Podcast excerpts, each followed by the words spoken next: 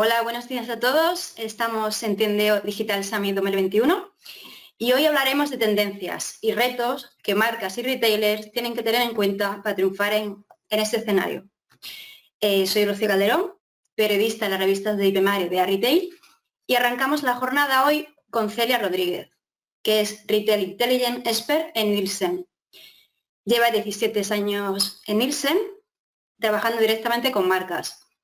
Y este último año ha liderado el proyecto online de la compañía. Y para empezar, Celia, te quería preguntar sobre el título de la ponencia. ¿Por qué ese título de crear valor? Bueno, eh, yo creo que la creación de valor es uno de los grandes retos que vamos a tener todo lo que es la gran distribución en España para, el próximo año. Eh, bueno, eh, ¿por qué? Principalmente por dos motivos. Uno, por la coyuntura donde nos encontramos, por todo lo que venimos pasando y estas olas que, que venimos viviendo desde hace ya más de un año.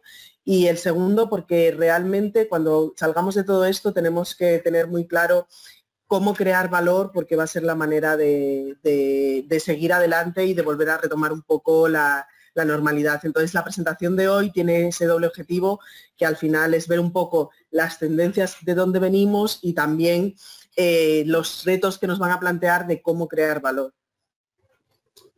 Muy bien. Entonces, eh, si queréis y sin más dilación, empezamos a ver eh, cuáles son las, tendencias que nos está arrojando el gran consumo.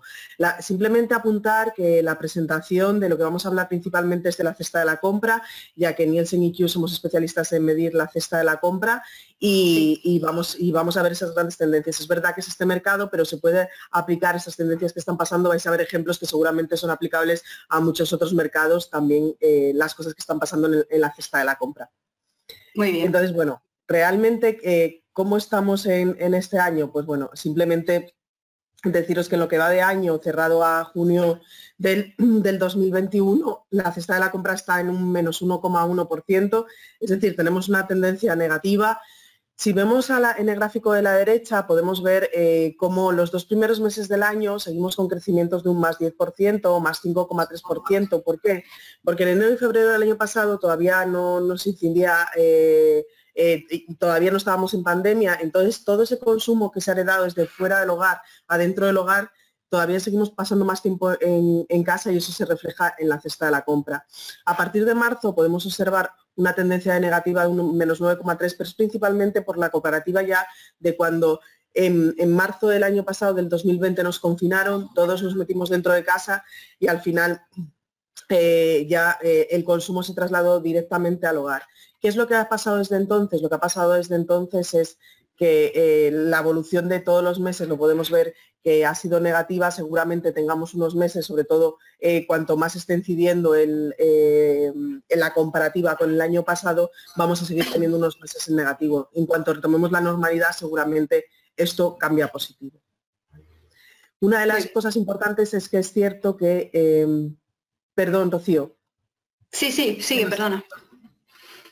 Una de las cosas importantes es, ver que este 1,1% no presenta la misma tendencia en, todos los sectores, en todos los grandes sectores. Por ejemplo, si vemos la alimentación envasada, este menos 1,4% y los productos frescos, es decir, con lo que llenamos la despensa y con lo que eh, llenamos la nevera, por decirlo así, tiene una tendencia muy en línea con lo que es la cesta de la compra total.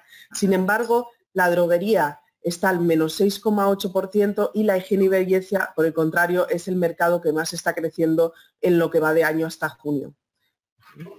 Desde luego nos llama la atención este incremento de 7,7, casi 8% de belleza e higiene.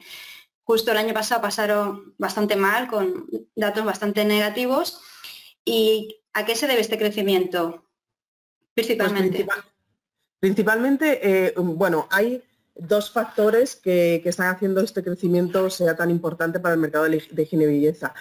Como tú bien has comentado, el año pasado fue uno, o uno de los sectores que más sufrió fue el, sector de la, de la belleza y estos dos factores son principalmente uno, la comparativa con el año pasado. El año pasado, al estar confinados, eh, de alguna manera nos cuidamos o muchísimo menos en cuanto a términos de belleza. No teníamos que ir a la oficina, nos pintábamos menos. El, restringir el ocio o las salidas al final hace que también te, eh, te cuides un poco menos, entre comillas, y entonces ese es uno de los grandes factores, la comparativa con el año pasado, entonces si el año pasado cayó mucho el mercado, es lógico que este año empiece a crecer. Y la segunda, el cierre de establecimientos especializados, perfumerías especializadas. Durante el confinamiento las perfumerías especializadas no se consideraban establecimientos de primera necesidad. Sabéis que el año pasado todos estos tipos de establecimientos que no se consideraban de primera necesidad estuvieron durante varias semanas cerrados y entonces la comparativa que este año mm, al final han, han podido vender y estar abiertos, pues hace que ese mercado evolucione al más 7,7%. De hecho, es una de las cosas que vamos a introducir en la siguiente slide, donde podemos ver que efectivamente el mercado de las perfumerías es uno de los mercados eh, que más están creciendo. ¿Qué es lo que tenemos en, esta, en, este gráfico? Lo que podemos ver es la comparativa de las tendencias de evolución en valor del año, de cierre de año 2020, es decir, qué pasó en plena pandemia y qué es lo que está pasando ahora en el Year to Day 2021, es decir, desde, desde el inicio hasta, hasta junio del 2021. Bueno, básicamente lo que podemos ver es que todos los mercados que más crecieron el año pasado, este año están con tendencias negativas y viceversa. Los mercados que más cayeron, este año están con tendencias positivas. ¿Cuáles fueron los mercados que más, que más han caído? Pues como apuntábamos, uno de ellos es la perfumería, lo que comentaba Rocío, la perfumería año pasado, eh, los especialistas en perfumería, las cadenas de perfumerías cayeron un menos 21%, recortaron su facturación de negocio un 21% y este año ya han recuperado toda esa caída, incluso algo más, vamos al más 28,5% en lo que va de año de tendencia. Otro de los grandes perjudicados, bueno, las estaciones de servicio, por supuesto. Si no hay movilidad, si no nos movemos en el coche, no podemos comprar en las estaciones de servicio, con lo cual cayeron un menos 14,2% y este año su tendencia llevaba el 26,4%. Y otro de los grandes perjudicados ha sido el cash and carry. El cash and carry, por supuesto, abastece en gran medida a la hostelería, en tanto en cuanto la hostelería estuvo cerrada, el cash and carry igualmente redujo su facturación un 14,4%. Este año este mercado no se ha recuperado tanto, pero principalmente mm, porque la hostelería no está al 100%. Todos lo sabemos, eh, la quinta ola que acabamos de pasar nos ha traído restricciones y bueno, eh, seguimos todavía con la hostelería que no está en pleno rendimiento, con lo cual todavía este mercado no se pudo recuperar. Por contraposición, eh, ¿qué es lo que tenemos en lo que es hiper más super, organizado hiper más super? Pues el total hiper más super el año pasado creció un 9,7% en 2020. Esto es un dato muy interesante. En toda mi historia que llevo en Nielsen, eh, no hemos visto un crecimiento tan importante eh, del, de la cesta de la compra en hiper más super. ¿Por qué? Porque, bueno, como todos sabemos, el mercado de la cesta de la compra es un commodity, es decir, es un mercado muy estable, muy grande y que es muy difícil que o comamos o, o comamos mucho más o mm, eh, limpiemos más la casa o similar, a no ser que se produzca algo tan radical como lo que se produjo el año pasado, que de repente nos confinen en casa y que todo ese consumo de fuera del hogar, lo que comíamos en la oficina, lo que hacíamos de ocio en hostelería, se traslade todo adentro del hogar. Por eso tuvieron crecimientos tan grandes del más, más 9,7. Entonces, bueno, eh, al final tenemos que cambiar un poco el chip y este movimiento entre canales lo que nos permite es detectar las oportunidades. Durante este año, em, este, este, canal, vemos que la, caída es un menos 2% en lo que es solo hiper más super, pero eh, es verdad que todavía estamos con cierto consumo heredado de fuera del hogar, ya que todavía eh, no hemos tenido caídas o el mercado no se ha estabilizado, por decirlo así. Y te quería preguntar de aquí, eh, ¿de qué canales está llegando ese repunte de bueno, principalmente eh, los canales de los que, bueno, de donde vino el... Realmente eh, esto no tenemos datos fehacientes porque no podemos saber efectivamente en qué porcentaje viene de cada canal, pero uno de los canales de donde más ha venido este, estas ventas tan fuertes del año 2020 es desde de la hostelería. Eh, al final mm, tenemos que hablar o tenemos que pensar en cuota de estómago, por decirlo así. Vamos a hacer el símil ese. nosotros como familia o como hogar lo que comemos eh, lo podemos comer fuera o dentro del hogar, pero ya está. Entonces tenemos que pensar que eh, nosotros hacemos una vida a lo largo del día, por decirlo así, y entonces o consumimos dentro o consumimos fuera, pero no por un hecho u otro eh, vamos a consumir más o menos. Es muy difícil que de repente empecemos a consumir mucho más o mucho menos. Entonces al final, de donde presumiblemente más viene, a pesar de, ya te digo, no tener el dato exacto, pues seguramente sea de la hostelería. Muy bien, muy bien. Entonces, los datos que manejáis, ¿cuáles son las previsiones para cierre de año? Bueno, es verdad que estamos en una situación eh, como eh, muy convulsa, no podemos saber exactamente em, cómo, cómo, va a evolucionar, porque depende de muchos factores, igual que nadie podía predecir lo que íbamos a pasar en el 2020 y, lo que iba a desembocar o en qué iba a desembocar y hasta dónde iba a durar esta pandemia que estamos viviendo. Pero lo que sí que es cierto es que nosotros tenemos modelos econométricos que nos ayudan a intentar estimar las tendencias futuras. Y a través de, este modelo lo que hemos intentado hacer es em, reconstruir de alguna manera cuánto eh, del crecimiento que tuvo el año pasado, en 2020, el gran consumo en general, cuánto venía de un factor COVID y cuánto venía de una tendencia orgánica, es decir, de un crecimiento real. Al final, eh, el factor COVID estimamos a través de, ya, os comento, modelos de forecast eh, y de Analytics Solutions, estimamos que tiene un crecimiento de un 4,3%, derivado de lo que es el COVID, el factor COVID, que por supuesto este año va a impactar en negativo y realmente que nuestra tendencia orgánica de lo que es el consumo de la cesta de la compra en hiper más super eh, va a seguir en positivo y muy en línea o quizás incluso superior a lo que cerró el año pasado. Entonces, de alguna manera, la mezcla de estos dos factores hacen que la estimación para el año que viene o para el cierre del 2021, disculpar, sea de aproximadamente el 1,4%. Es decir, nosotros estimamos que el año lo vamos a cerrar en hiper más super en positivo. Lo que pasa es que, bueno, estos son modelos matemáticos econométricos y al final va a depender mucho de cómo evolucione este verano de cómo, eh, de, cómo, de cómo evoluciona el verano y el otoño. Si vamos a tener más olas, eh, cómo, cómo, haya funcionado el turismo eh, y cuánto nos haya dejado el turismo a lo largo del verano. Em, va a depender de, todos estos factores que al final escapan un poco y que están muy, muy en línea con lo que determinados por pues, cómo vayan las olas de la pandemia o cómo evolucione la pandemia pero ojalá eh, no nos equivoquemos, podamos ir en línea con lo que está ocurriendo hasta ahora y que al final sí que tengamos este crecimiento en positivo. Aunque sí que es cierto que no a todos los, eh, a todos los, sectores eh, afecta de igual manera esta tendencia. Seguramente la alimentación ambiente y la droguería y limpieza, también por los crecimientos que venían del año pasado, la droguería y limpieza cierre en negativo y sin embargo los refrigerados y congelados que es un, es un segmento que está creciendo muchísimo por mucho de los platos congelados, eh, bueno, porque al final hacemos más comidas en casa y hay más previsión. Em, y, bueno, mm, por todos estos temas seguramente cerrará en positivo un más 2,8% y los más beneficiados van a ser las bebidas y la higiene y belleza.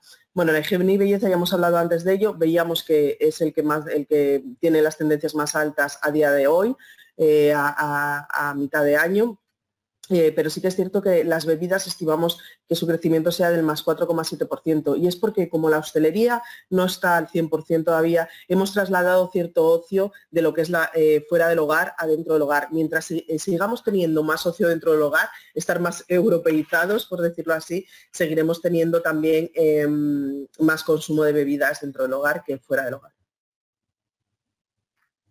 Entonces, bueno, Em, visto un poco todo esto y, vamos a pasar como al, siguiente bloque, que al final es ver un poco cuáles son eh, los cinco retos de gran consumo en este nuevo escenario.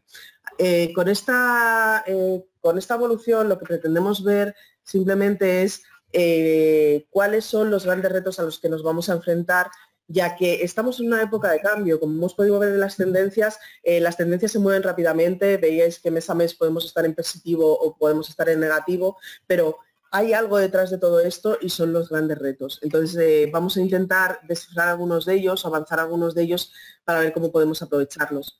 Y el primero de ellos es eh, el canal o que las fronteras se diluyen. ¿Esto qué significa? Que suena un poco así raro.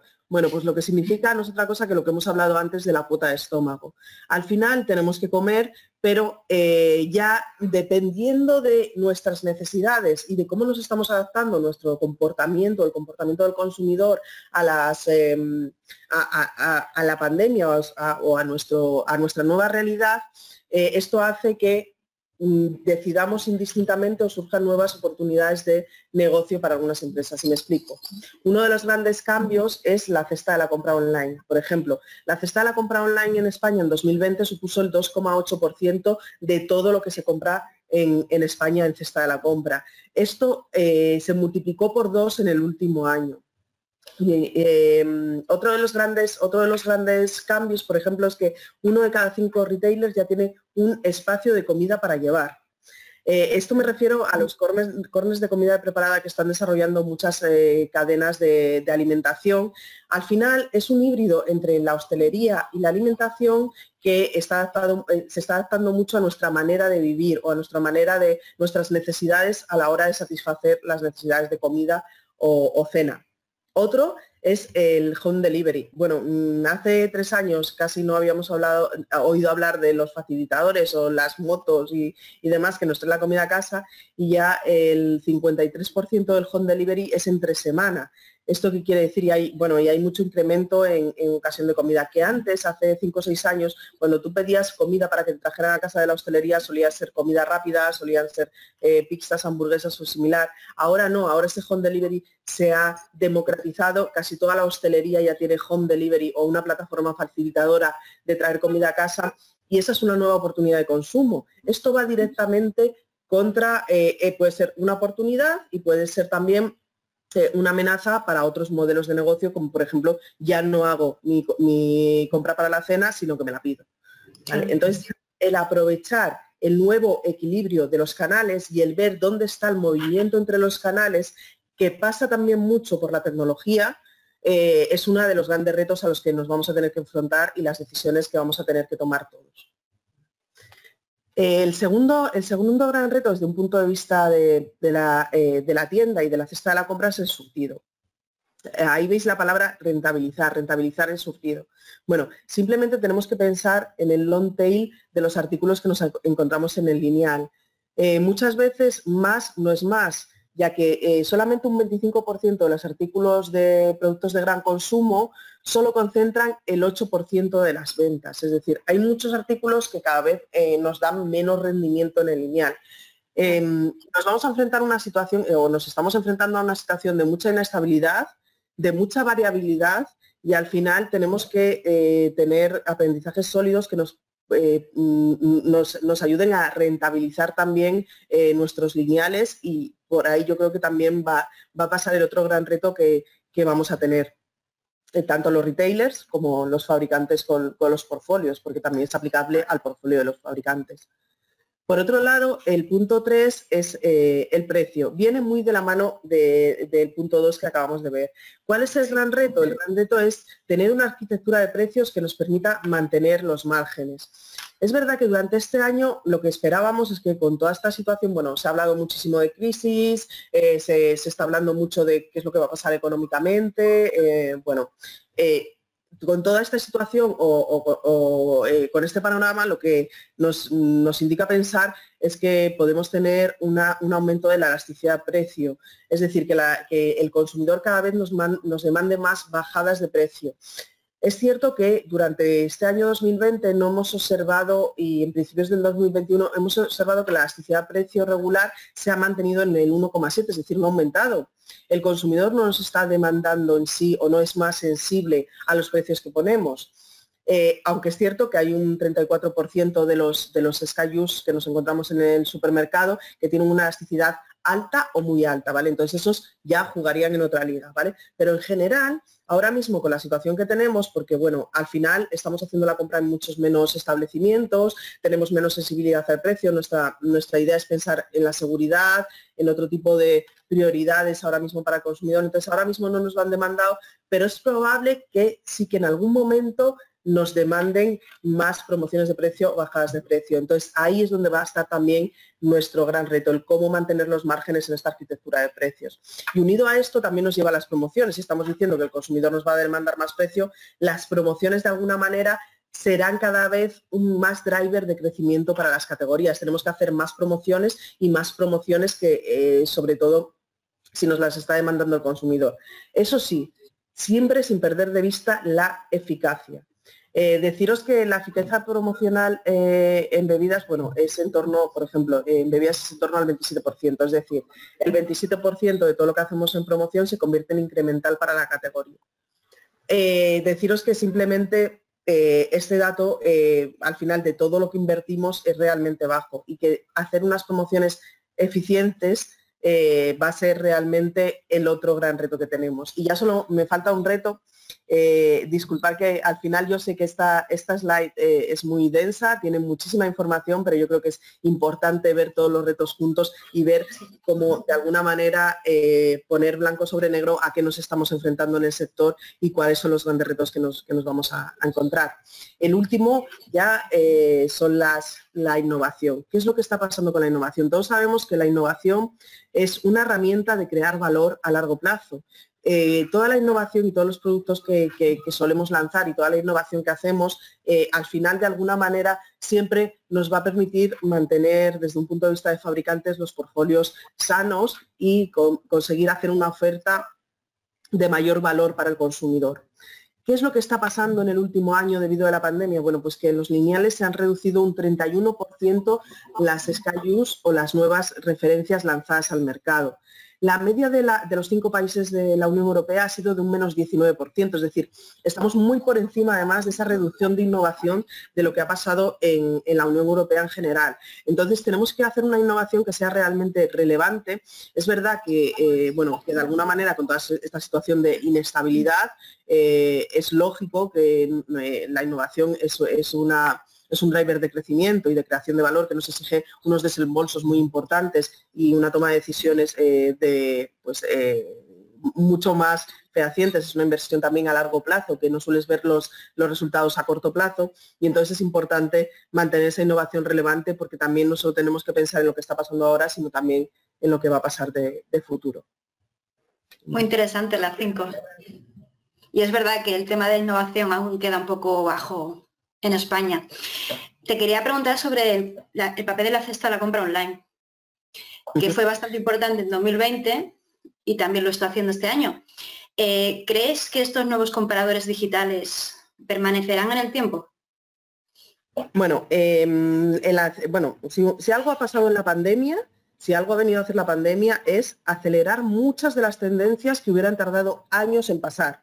Eh, por ejemplo, mm, antes, eh, yo sé que no deberíamos hacerlo, pero voy a poner un ejemplo personal. Yo antes eh, vería imposible que mis padres hicieran una videollamada con 60 o 70 años, pero sí que es cierto que ahora todos hemos visto a gente mayor haciendo una videollamada lo cual hubiera sido, hubieran tardado seguramente años en hacerlo, pero no, no, tuvieron más remedio que hacerlo porque era porque se vieron, mm, tuvieron la necesidad de hacerlo. Entonces, si algo eh, ha pasado en la pandemia es que eh, esas tendencias digitales como las videollamadas pues han trasladado también a otro tipo de hogares.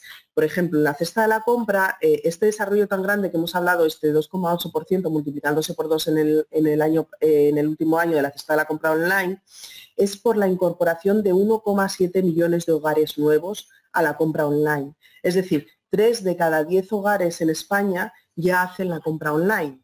Y, este, y además, si, si profundizáramos en qué tipo de hogares son los que más se han unido a esta cesta de la compra online y los que más han provocado este crecimiento, suelen ser las parejas mayores o hogares de personas que viven solas. Al final son los que más han sufrido con toda la pandemia, son los que tenían más miedo a salir y se han tenido que comprar online para ello y romper sus barreras de desconfianza o romper sus barreras de, em, eh, de decir es que no me fío de lo que me van a traer o, no sé manejar la tecnología, las han roto y han, seguido así. Y en cuanto a la pregunta que tú me hacías de si esto se mantiene, bueno, en 2,8, en, a cierre de año era un 2,8. Pero es que ayer de junio es un 3,3, es decir, este crecimiento sigue durante este año y sigue durante eh, en los últimos meses también. De hecho, este año la cesta de la compra online ha crecido un más 23%. Veíamos que el comparativo de la cesta del total cesta de la compra era un menos 1,1. Imaginaos poder enfrentaros a un mercado que pesa un 3,3% o un nicho que pesa un 3,3% de tu mercado y crece a un 23%. Es oportunidad para todos, está claro. Pero eh, teniendo en cuenta esto, ¿cuál es el gran reto al que nos, enfrentamos también en el tema de este desarrollo tan fuerte del canal online? Ya no podemos pensar que es online y que es offline. Al final es verdad que de la compra online tuvo crecimientos muy fuertes, pero tiende a estabilizarse. Es verdad que los últimos meses de, junio e incluso primera semana de junio, que está creciendo por encima de lo que es el organizado hiper más super, es decir, es una oportunidad, pero no podemos pensar que las cosas son online, offline. Es lo que decíamos antes también de la cuota de estómago, que si las cosas son hostelería o alimentación al final nuestro consumidor está en ambos mundos y nosotros tenemos que estar con nuestro consumidor en ambos mundos. Es lo que llevamos años hablando de unicanalidad.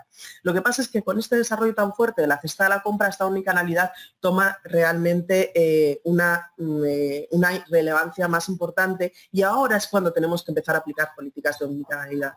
¿Esto a qué nos referimos? Pues por ejemplo, redefinir el papel de la tienda física, es decir, el apoyo físico a la venta online y el apoyo online a la tienda física.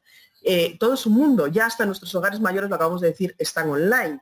Entonces, eh, eh, todas estas políticas, por ejemplo, hasta ahora, ¿para qué utilizábamos la tienda física para apoyo a la, online? Pues el,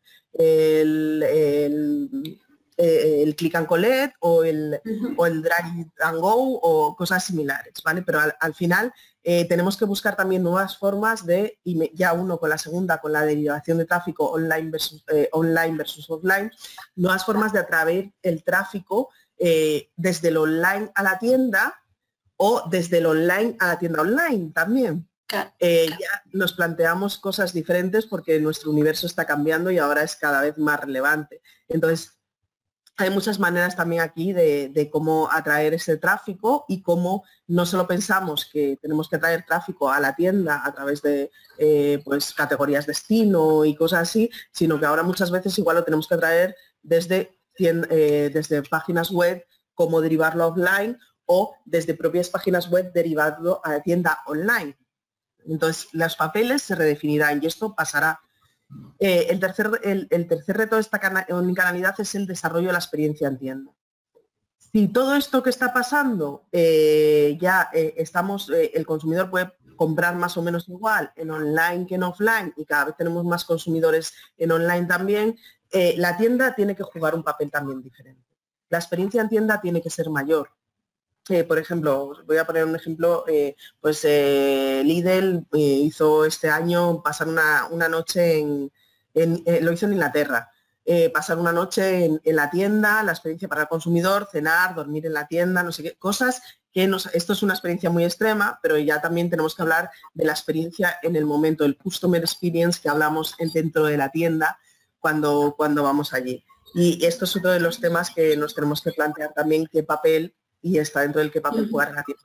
Y ya por último, deciros que, eh, bueno, con, toda esta disolución de barreras, que ya hemos hablado antes de ello, surgen nuevas oportunidades de negocio y eso tenemos que tenerla. Y es más o menos también lo que hemos hablado antes, porque la unicanalidad también nos da oportunidades de negocio que hay que revisar, como por ejemplo el tema de los correos de comida preparada o el tema de los facilitadores eh, de, distribución de comida preparada o incluso de cesta de, la compra, que cada vez hay más eh, empresas o distribuidores que te llevan la compra en 10 minutos a tu casa por ejemplo, en el centro de Madrid. Y teniendo en cuenta estos retos de una unicanalidad, ¿qué lección hemos aprendido estos dos últimos años? Bueno, yo creo que una de las cosas que yo creo que eh, lo que es importante es que todo esto que hemos pasado no caiga en saco roto.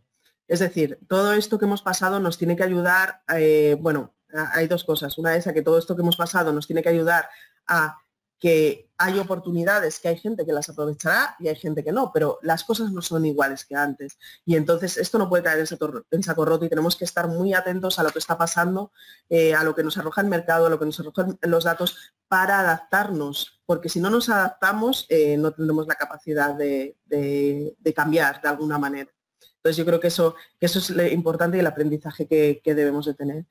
De hecho, eh, quería acabar la ponencia con la definición que nos da la RAE de creación de valor, que la creación es la acción y efecto de crear y el valor la cualidad del ánimo que mueva a cometer grandes empresas o afrontar peligros. Es decir, debemos de tener valor para tomar las decisiones correctas y también para eh, afrontar cosas que hasta ahora no habíamos hecho, porque ahí es donde realmente si hacemos acciones y tomamos esas decisiones que las vamos a tener que tomar por cómo estamos en el momento de mercado, eh, es, es, cuando realmente podemos crear valor y tirar hacia adelante con esta creación de valor. Muy interesante la intervención. Y por último te quería preguntar, Celia, eh, para retail y marcas que nos están escuchando durante el día de hoy, ¿qué consejo les darías para triunfar en este escenario? Bueno, es, difícil, es difícil la verdad, porque eh, sobre todo que estamos en, un momento de, de, mucha inestabilidad todavía yo creo que lo veíamos incluso retomándonos a la primera slide que veíamos, donde los mes a mes van cambiando las tendencias y donde eh, tenemos que, que tomar decisiones rápidas y lo único que seamos flexibles. Eh, muchas veces en, la empresa nunca nos, yo creo que un escenario como este nunca lo habíamos tenido en mercados tan grandes como por ejemplo en el que nos atañe la cesta de la compra y en muchos otros de seguro de retailers que nos están escuchando. Entonces ahora tenemos que ser ágiles y tomar las decisiones muy rápidas porque las tendencias pasan de un mes a otro y las tendencias cambian de un mes a otro. Entonces no tenemos que tener miedo a tomar decisiones, pero por ejemplo una decisión que es acertada hoy, si las tendencias cambian mañana, la decisión igual ya no es igual de acertada. Muy bien, muchas gracias Celia. Y Muchísimas por gracias. Supuesto, Nada, a ti.